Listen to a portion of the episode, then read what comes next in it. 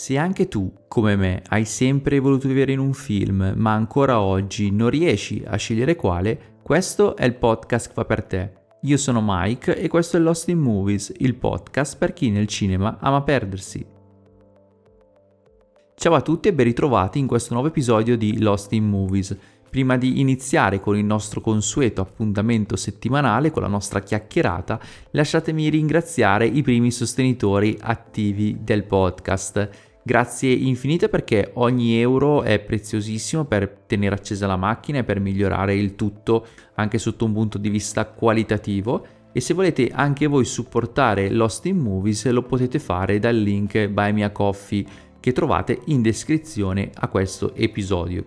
Lì avete la possibilità di dare il vostro contributo una tantum quando e soprattutto se vi va, se vi piace quello che faccio tra Instagram e podcast, acquistando o dei biglietti ridotti da 1 o 3 euro oppure qualora decidiate di comprare un biglietto intero da 5 avete diritto a richiedere un episodio tematico sul film da voi richiesto che andrà a comporre la rubrica Un biglietto per. Ricordando un po' quando si va alle casse del cinema e si richiede il biglietto per la proiezione che desiderate, allo stesso modo ho voluto fare una rubrica similare in questo podcast. Detto questo, e grazie ancora a chi ha donato, a chi volesse farlo in futuro e per far parte di questa community che sta nascendo, ma credo che sia giunto il momento di parlare dei due film in esame oggi.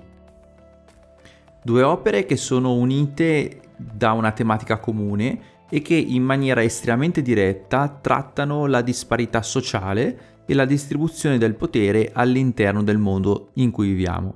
Nelle scorse settimane non ero riuscito a parlarvi qui in formato audio di Triangle of Sadness, il film vincitore della Palma d'Oro al 75 Festival di Cannes, diretto da Ruben Ostlund, eh, regista ormai abbonato ai premi del festival francese, dato che negli ultimi tre anni vinse il premio della giuria nel 2014 con Forza Maggiore e due palme d'oro consecutive, prima con The Square nel 2017 e poi appunto con Triangle of Sadness. E già ragionavo su come parlarvene più nel dettaglio, oltre che alla recensione scritta che trovate comunque nelle storie in evidenza della mia pagina Instagram Cinemike eh, magari pensavo di inserirlo in una top di fine anno dove sicuramente sarà presente, ve lo dico già, magari andando domani, chi lo sa, a fare una rubrica directed by su Ostrund appunto o chissà che altro. Fortunatamente però mentre mi scervellavo è arrivato in mio soccorso The Menu che proprio in questi giorni che sto registrando e in cui verrà pubblicato l'episodio è ancora disponibile nelle sale italiane un film che mi ha particolarmente stregato dall'inizio alla fine, un film per il quale avevo enormi aspettative, anche per la presenza di tre attori per i quali ho un debole, ma non mi aspettavo assolutamente nulla di tutto ciò. Eh, queste sono dunque state due delle visioni migliori di questo 2022 cinematografico, indubbiamente, due film a mio avviso eccezionali e che appunto hanno una, una tematica comune ma ora è arrivato il momento di andare un po' più nel dettaglio e come di consueto andrei in ordine di uscita distributiva iniziando a spendere dunque due parole su Triangle of Sadness. Congratulazioni! Mostrami lo sguardo Balenciaga. All'improvviso sono vestito con qualcosa di molto meno costoso. H&M! Sì! Balenciaga! H&M! Balenciaga! E H&M! Per prima cosa bisogna dire che il film di Ostlund è suddiviso in tre capitoli dalla diversa ambientazione e che rispecchiano grosso modo anche i tre atti della narrativa. Il trailer è un po' troppo chiacchierone sotto questo punto di vista e si tratta di un film che comunque nella sua satira non ricorre a chissà quali grandi maschere o metafore. È tutto molto chiaro, è tutto palese e, ed è sotto gli occhi anche dello spettatore più ottuso, o almeno spero, quello che Triangle of Sadness vuole mostrare il, il suo lato, lato accusatorio del film. Nonostante questo cercherò di restare particolarmente vago sulla trama, sperando che qualora ve lo siate perso, vi vogliate del bene e andiate a recuperarlo quanto prima possibile. Sulla trama quindi vi posso dire che Carl e Yaya sono due giovani modelli, due influencer che fanno però un po' fatica a gestire la loro relazione. Questo perché lei lavora più di lui, ha più follower su Instagram di lui, guadagna più di lui e questo aspetto non è sempre di facile gestione all'interno della coppia, che tende a voler essere molto trasparente, molto al passo coi tempi, ma quando entrano in gioco dei, dei meccanismi, degli stereotipi un po' antiquati, come il fatto che sia l'uomo a dover pagare il conto e Yaya che si sottrae, che dice che cerca di mostrare che in realtà voleva pagarlo lei. In queste zone d'ombra c'è la loro relazione si incrina. Una, una relazione che non è molto chiara, nel senso stanno insieme perché si amano davvero o è tutta una facciata social? È finto la loro relazione, è finta la loro relazione come le loro vite attraverso lo schermo degli smartphone dei loro follower. E in cambio di un po' di pubblicità ai due viene regalata la possibilità di trascorrere una vacanza extra lusso su uno yacht dove faranno la conoscenza di altri milionari europei, molto più ricchi di loro per, tra le altre cose, che si sono arricchiti spesso nel peggiore dei modi. Peccato che una tempesta è in arrivo e non vi dico altro.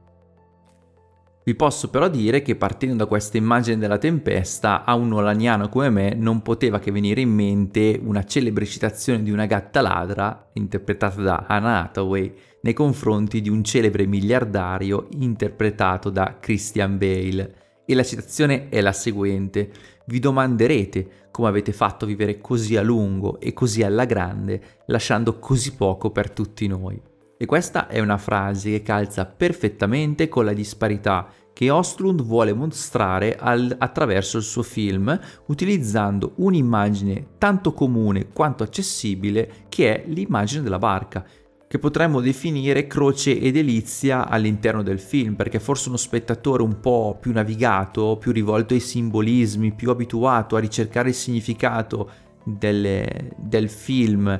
tra le righe, tra le immagini, lasciatemi, lasciatemi dire così, eh, avrebbe gradito un qualcosa di più stratificato, di non così chiaro. Invece qua il regista svedese vuole far arrivare il suo messaggio in maniera inequivocabile, senza la paura di risultare banale e arrivando allo spettatore come suo consueto, arrivando anche un po' alla risata, estremizzando il quanto avviene a schermo. Fin dal prologo, infatti, eh, con quella consecuzione di sguardi H&M Balenciaga che abbiamo anche ascoltato poco fa, Ostlund ci porta a ridere di gusto, ridicolizzando in 5 minuti netti il finto mondo della moda. Lui in 5 minuti ci spiega anche cos'è il triangolo della tristezza, che io erroneamente, trattandosi di un film ambientato su una barca, pensavo fosse riferito al triangolo delle Bermuda. E invece, anche se c'è ovviamente un rimando a quella specifica zona geografica, ma invece The Triangle of Sadness è una zona al centro della nostra fronte tra, quel, tra il naso e gli occhi, quel triangolino che c'è sopra il naso e tra gli occhi che rivela le nostre emozioni, le nostre preoccupazioni, la stanchezza, l'accumulo dello stress ed è una zona del volto che i modelli, e all'interno del film scopriremo non solo i modelli, devono saper controllare per dar sempre l'idea che vada tutto bene, in modo da essere quella figura da imitare che tu che guardi, poveretto, puoi essere come loro soltanto se acquisti quel determinato marchio che loro indossano.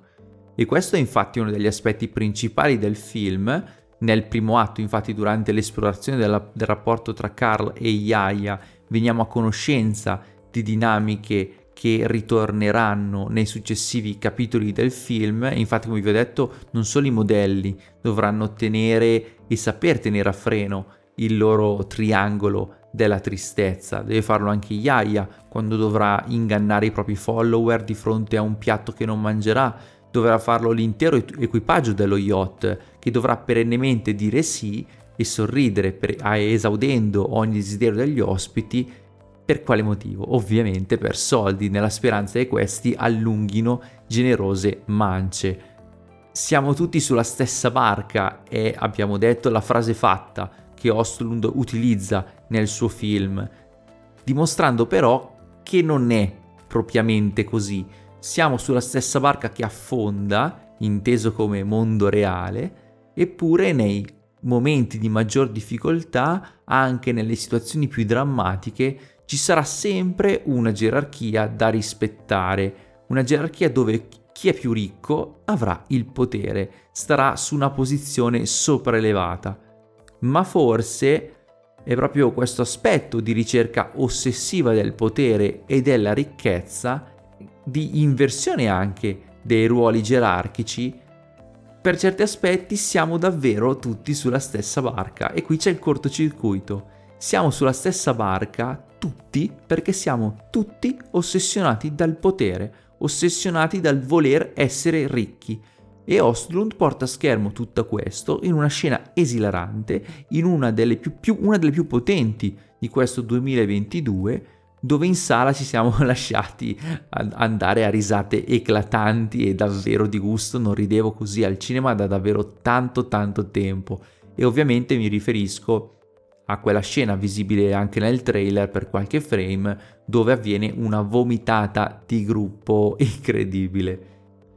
Ma per quale ragione dico che questa è una delle scene più chiarificatrici del film in questo senso? Perché sulla nave c'è chi sopporta, chi pulisce il vomito, chi digerisce ingiustizie o va contro i suoi principi, come per esempio il personaggio interpretato da Woody Harrelson, che è il capitano, che fa tanto il marxista, ma poi è alla guida di uno yacht per ricchi e ovviamente per quale ragione? Per la retribuzione e si chiude in camera come un bambino ubriacandosi per non affrontare la realtà e la realtà è che lui si è venduto, si è venduto anche lui per soldi. Lui non è all'altezza dell'immagine che ha di sé in testa. Però lui non mangia cibi elaborati, prende le distanze in questo senso, si cerca di differenziarsi dai suoi dalle persone che porta in giro, ma fino a che punto davvero? E se da una parte c'è chi sta zitto e sorride per avere in cambio un po' di elemosina, dall'altra c'è chi si strafoga e si ingozza fino a esplodere, fino a vomitare. Siamo quindi di fronte a un film che pone al centro della narrativa l'immagine della società in cui viviamo, che è fortemente classista e basata sul denaro, senza ombra di dubbio così come sul potere dell'influenza. Una ricchezza che tuttavia è opinabile e il fatto di essere ricco sfondato non è necessariamente sinonimo di saper fare, un qualcosa di realmente utile e funzionale per la sopravvivenza. E infatti che cosa succede? succederebbe se il nostro sistema nel film rappresentato dalla barca dovesse collassare? E parliamoci chiaro, collasserà prima o poi, eh. È evidente che collasserà. E state davvero attenti a come accadrà questo collasso all'interno del film metaforico.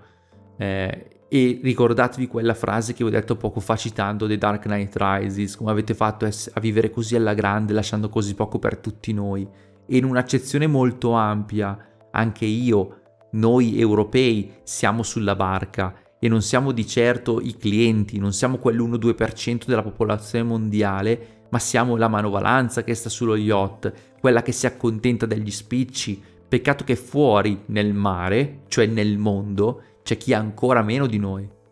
Ma cosa accade quando la nave affonda? Saranno ancora i soldi, il denaro, la vera ricchezza? Ecco dunque che il film ragiona anche su questo, sull'aspetto del potere attraverso uno strumento che cambia a seconda del contesto,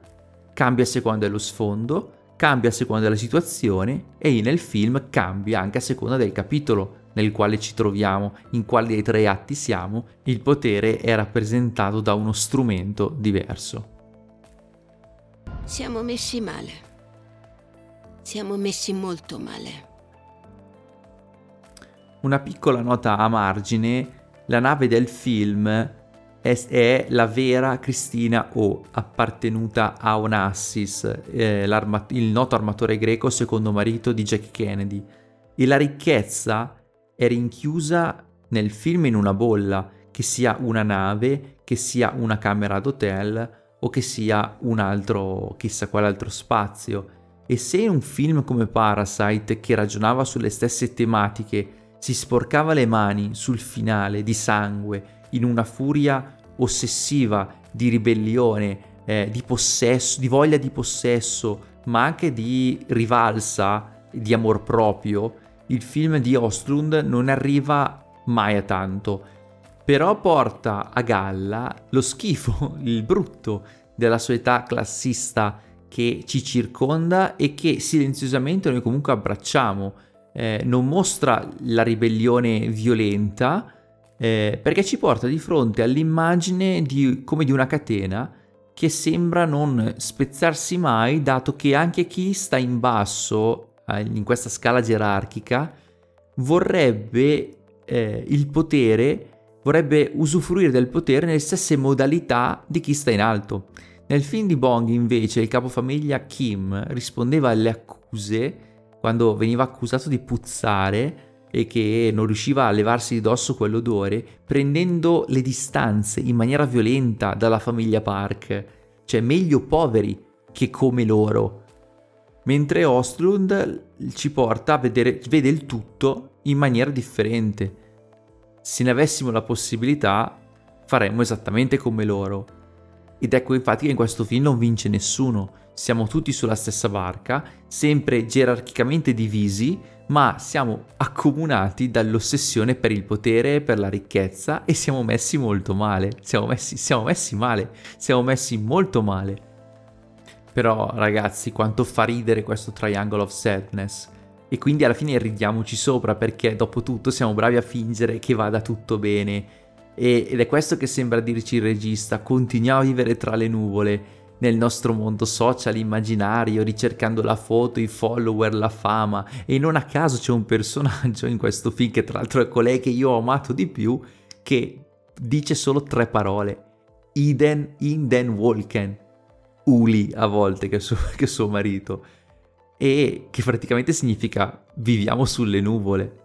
E quindi infatti continuiamo a vivere sulle nuvole, continuiamo a ridere, intanto la barca va a fondo. Questo è davvero un film eccezionale per il mio punto di vista, nonostante la metafora sia un po' banale, sia un po' inequivocabile. Però è giunto il momento di passare oltre e di andare al secondo film in scaletta, ovvero, ovvero The Menu, diretto da Mark Mylod, regista dell'apprezzata serie Succession. Il film è prodotto da Adam McKay e infatti si muove in un contesto satirico, ma come vedremo è un film molto più stratificato e difficile da inserire in un genere specifico. E in The Menu troviamo un mefistofelico Ralph Fiennes nei panni dello chef stellatissimo Julian Slowick, una splendida Anya Taylor-Joy in un ruolo che esalta la sua presenza scenica e che la riporta a quella figura un po' intrappolata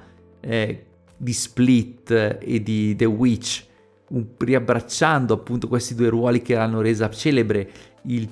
il suo primo The Witch era rinchiusa mh, dalle dicerie sul suo conto, dalle credenze, mentre in, Sp- in Split la gabbia era tangibile, era fatta di mattoni di cemento e qui la ritroviamo nuovamente in trappola, come vedremo tra poco. Ma ritroviamo anche Nicholas Hult ancora una volta nel ruolo dell'insopportabile e secondo me come, come, lui nessuno mai è in grado di fare i personaggi più eh, noiosi brutti ma insopportabili proprio e qui riesce persino a superare le vette in termini di fastidio ecco fastidiosi era la parola esatta. Qua supera le vette di The Great, dove interpreta Pietro III di Russia. È fantastico quel ruolo e se non seguite The Great, la serie The Great, per favore recuperatevela, fatevi del bene. Tutti lì dentro? Sì, certo, 12 clienti in tutto. E come guadagnano? 1250 a testa, ecco com'è. Ci fa mangiare un Rolex? All'inizio dell'episodio vi ho detto che sono molti punti in comune tra Triangle of Sadness e The Menu, tra i quali vi è purtroppo anche un trailer, entrambi hanno dei trailer un po' troppo chiacchieroni, un po' troppo rivelatori. Se però dovesse vedere i film senza aver visto il trailer, Triangle of Sadness è un po' prevedibile, mettiamola così, The Menu assolutamente no. Si tratta di un film davvero da scoprire portata dopo portata e tenterò dunque di essere il più vago possibile. Perché spero che se qualora non l'abbiate già visto e non abbiate visto il trailer possiate avere un'esperienza similare alla mia perché The Menu è riuscito a catturarmi in maniera totale, io non avevo bisogno del trailer per vederlo, mi bastavano quei tre faccioni e io ero, so, ero già in sala e sono riuscito a tenermi incollato, il film è riuscito a tenermi incollato allo schermo in completa balia del fatto che non sapevo cosa sarebbe poi accaduto o per meglio dire le modalità di come sarebbe avvenuto, dato che più o meno verso la metà del film eh, un po' tutto il perché di questa lussuosissima cena viene rivelato. E come per Triangle of Sadness c'era una barca, qui c'è un traghetto che porta pochi rispettabili e facoltosi clienti sull'isola privata di un magnante dell'economia, un pezzo di terra in mezzo al mare dove sorge uno dei ristoranti più elitari del globo, diretto dallo chef Julian Slowick,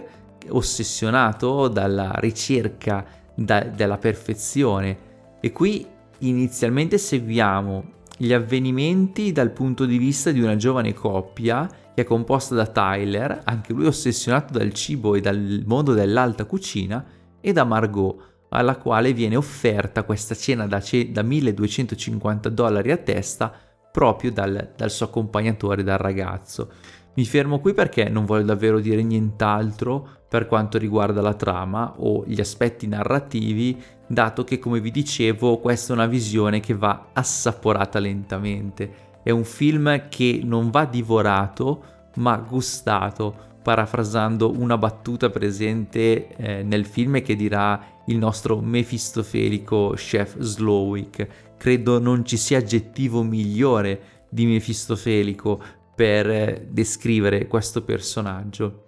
Eh, ovviamente anche qua abbiamo una suddivisione classica in tre atti, ma a ogni portata, a ogni introduzione di un nuovo piatto, siano in sala che i presenti alla cena, assistiamo a una vera e propria rivelazione ogni qualvolta viene servito eh, sul tavolo qualcosa. A ogni servizio c'è una vera e propria coltellata inferta o subita dallo chef ai danni dei, dei commensali o viceversa appunto riguardo al concept di quel menu che è totalmente fuori dagli schemi. Un menu che nasce dai prodotti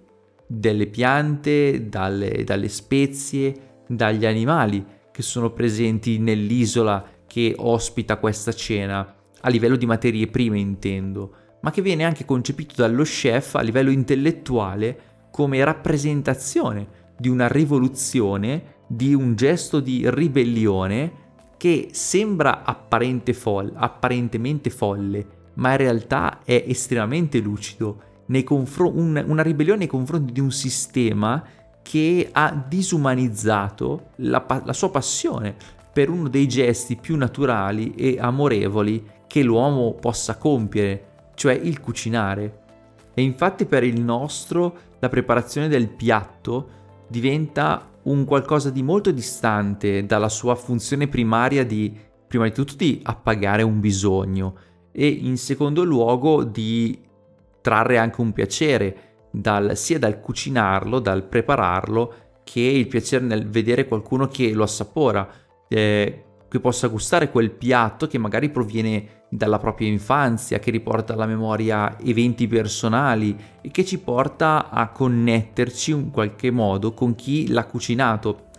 Perché quello che tenta di fare Chef Slowick all'interno del film non è molto, molto lontano ed è sicuramente capitato a tutti noi, soprattutto in un paese di tradizioni come il nostro, quando siamo stati ospitati o abbiamo pranzato con qualche nostro amico o ristoratore o quant'altro, che ci serve un piatto come lo faceva la nonna, lo faceva mia mamma, è la ricetta di X, la ricetta di quello. Quelli sono piatti dell'infanzia, sono piatti tramandati, eh, che non per forza ci riguardano personalmente, a noi che lo mangiamo, ma ci, viene, ci, crea, ci mette in connessione, crea un ponte tra noi e quella persona che ci sta eh, preparando quel piatto come era stato preparato a lui. E nella particolare cena di The Menu, gran parte delle portate servite dallo chef, eh, ricordo interpretato da Ralph Fiennes, hanno lo scopo di parlare del vissuto personale dello chef, soprattutto da un punto di vista esperienziale. Slowick giudica se stesso, il suo percorso e i suoi clienti allo stesso tempo, attraverso quei piatti che diventano veri e propri manifesti, manifesti accusatori. Come il cliente strumentalizza il cibo, e infatti qua è brillante la scelta anche registica di presentare i piatti con eh, delle descrizioni che assomigliano molto a quelle di Masterchef e tutta quella moltitudine di programmi che hanno letteralmente trasformato il cibo da uno strumento per sopravvivere, uno, uno, un qualcosa da gustare anche, a un business mediatico e puramente estetico. Io non sopporto tutte quelle eh, Masterchef, tutte quelle cose su, sulla cucina eppure sono, mi sono molto piaciute, eppure mi piacciono molto i film sulla cucina, tipo anche le serie mi è molto piaciuta The Bear, che comunque, apro una breve parentesi, è una serie sulla cucina fino a un certo punto perché in realtà è una serie molto psicologica sugli, sul, sugli, sugli attacchi di panico, sulle prestazioni, bellissima The Bear, guardatela. In ogni caso, il, in The Menu, il film appunto, i piatti vengono serviti come Masterchef, il cibo viene fotografato, prima di essere mangiato, deve essere bello prima che buono. E quando Slowick prende in giro, sfotte i suoi ospiti paganti, alcuni di loro ridono, non capiscono nemmeno che quello che hanno nel piatto e che gli è appena stato servito in realtà è una sberla nei loro confronti, è un vero e proprio sfottò. E attraverso le razionali e ponderate scelte del menù, delle portate, ci vo- che ci viene più volte ricordato tra l'altro quanto siano state studiate nel più minimo dettaglio, Chef Slowick mette in atto un vero e proprio attacco di classe, volto a far comprendere alla categoria di quelli che prendono la relazione che vi è tra uomo e natura, di come quel piatto e quegli ingredienti non siano finiti nelle loro bocche da soli, ma che siano il frutto di un ecosistema prima di tutto fragile,